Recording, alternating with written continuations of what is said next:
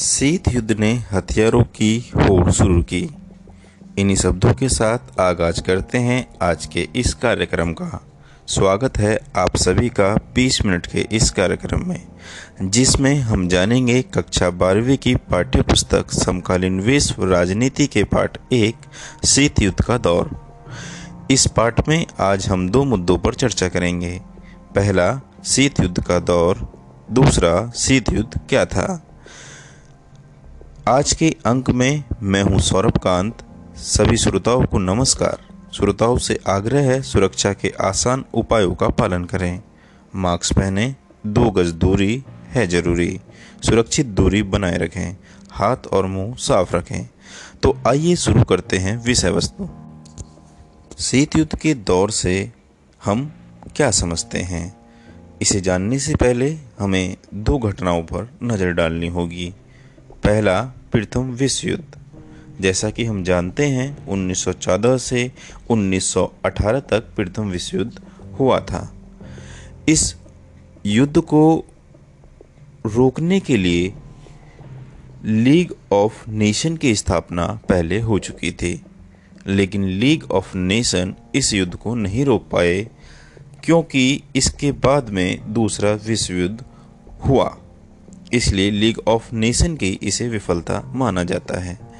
हम जानते हैं द्वितीय विश्व युद्ध उन्नीस सौ उनतालीस से 1945 के बीच में लड़ा गया। यहाँ यह जानना ज़रूरी है कि विश्व युद्ध सामान्यतः दो शक्तियों के बीच में लड़ा जा रहा था। इसमें एक मित्र राष्ट्र, मित्र राष्ट्रों में कुछ देश शामिल थे जो इस प्रकार थे, अमेरिका, सोवियत संघ, ब्रिटेन, फ्रांस। इसी प्रकार धुरी राष्ट्र जिसमें तीन देश शामिल थे, जर्मनी, इटली, जापान। अगर हम मोटे तौर पर कहें, शीत युद्ध का दौर 1945 से लेकर 1991 तक मतलब सोवियत संघ के विघटन रहा।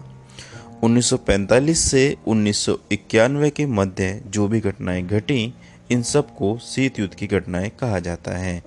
इन घटनाओं में एक महत्वपूर्ण घटना उन्नीस सौ बासठ में हुई, जिसे क्यूबा का मिसाइल संकट कहा जाता है। अब आगे बढ़ते हैं और सवाल उत्पन्न होता है, शीत युद्ध क्या था? और क्या आज भी ऐसी स्थितियाँ उत्पन्न होती हैं? तो हम जानते हैं 1945 के बाद जब विश्व, द्वितीय विश्व युद्ध खत्म हो जाता है, दो महाशक्तियों का जन्म होता है। एक सोवियत संघ, जिसे यूएसएसआर कहा जाता है। दूसरी, अमेरिका। यहाँ हमें यह जान लेना बेहद ज़रूरी है, अमेरिका पूंजीवादी विचारधारा का समर्थक था, जबकि यूएसएसआर या सोवियत संघ साम्यवादी विचारधारा का समर्थक। अतः हम शीत युद्ध को इस तरह परिभाषित कर सकते हैं। विश्व, द्वितीय विश्व युद्ध के बाद संयुक्त राज्य अमेरिका और सोवियत संघ के बीच उत्पन्न तनाव की स्थिति को शीत युद्ध के नाम से जाना जाता है।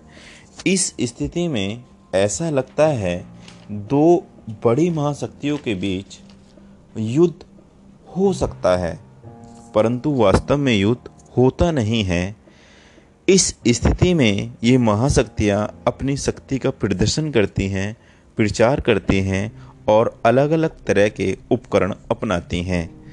परंतु इन महाशक्तियों में कभी भी वास्तव में युद्ध नहीं हुआ, इसीलिए इस स्थिति को शीत युद्ध कहा जाता है। अगर हम उदाहरण के रूप में देखें, जब दो महाशक्तियों का गुट आमने सामने होता है और दोनों ही महाशक्तियों पर समान शक्तियाँ होती हैं, यहाँ शक्तियों का मतलब है पावर होती है मसल्स पावर होती है उनके पास हथियार होते हैं तो ऐसी स्थिति में कोई भी गुट लड़ना नहीं चाहता है, क्योंकि यहाँ यह निर्णय करना बड़ा मुश्किल हो जाएगा कि कौन सा देश जीता और कौन सा हारा। इसलिए एक बेहतर स्थिति होती है कि ये दोनों ही महाशक्तियाँ युद्ध ना करें। तो इस स्थिति को ही हम शीत युद्ध कहते हैं। यहाँ जो शीत शब्द आया है इस शब्द का उपयोग इसलिए किया जाता है क्योंकि दो पक्षों यू एस ए और यूएसएसआर के बीच प्रत्यक्ष रूप से बड़े पैमाने पर कोई युद्ध नहीं हुआ। इस शब्द का पहली बार उपयोग अंग्रेज़ी लेखक जॉर्ज आरवेल ने 1945 में प्रकाशित अपने एक लेख में किया था। यहाँ हमें ये भी जान लेना ज़रूरी है सोवियत संघ, जिसे यूएसएसआर कहते थे, इसके उत्तराधिकारी के रूप में रूस का जन्म हुआ। यह विश्व का पहला साम्यवादी राज्य था, जिसकी स्थापना 1922 में की गई थी। शीत युद्ध के समय में दोनों ही महाशक्तियाँ सोवियत संघ और अमेरिका, अपने को एक विशेष शक्तिशाली देश स्थापित करना चाहते थे और यह अपनी शक्ति का प्रदर्शन एक दूसरे पर समय समय पर करते थे। इसीलिए लोगों ने शीत युद्ध को कागज़ के गोलों से लड़े जाने वाला युद्ध भी कहा।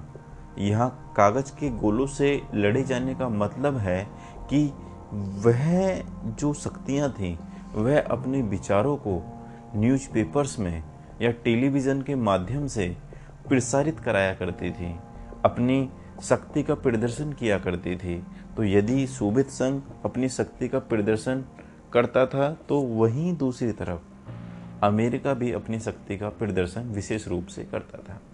यहाँ हमें देखना ये है कि जब शीत युद्ध का दौर चल रहा था तो उसमें घटनाएँ और परिघटनाएँ क्या हो रही थी? तो सबसे पहले तो विश्व में एक तनाव की स्थिति थी कि लोगों को और छोटे देशों को भी यह लगता था कि शायद युद्ध ना हो जाए।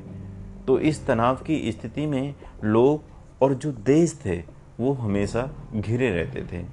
दूसरा होता क्या है कि जब ये विश्व युद्ध की स्थिति सॉरी सोवियत संघ और अमेरिका में शीत युद्ध की स्थिति चल रही थी तो वहाँ हथियारों की जो होड़ है वो लगातार बढ़ती चली गई, क्योंकि कोई भी देश अपने को कम शक्तिशाली आंकना चाहता ही नहीं था, और उसे यह लगता था कि ऐसा ना हो ये देश मुझ पर कब्जा जमा ले या मुझ पर अपनी शक्ति का प्रदर्शन दिखाए।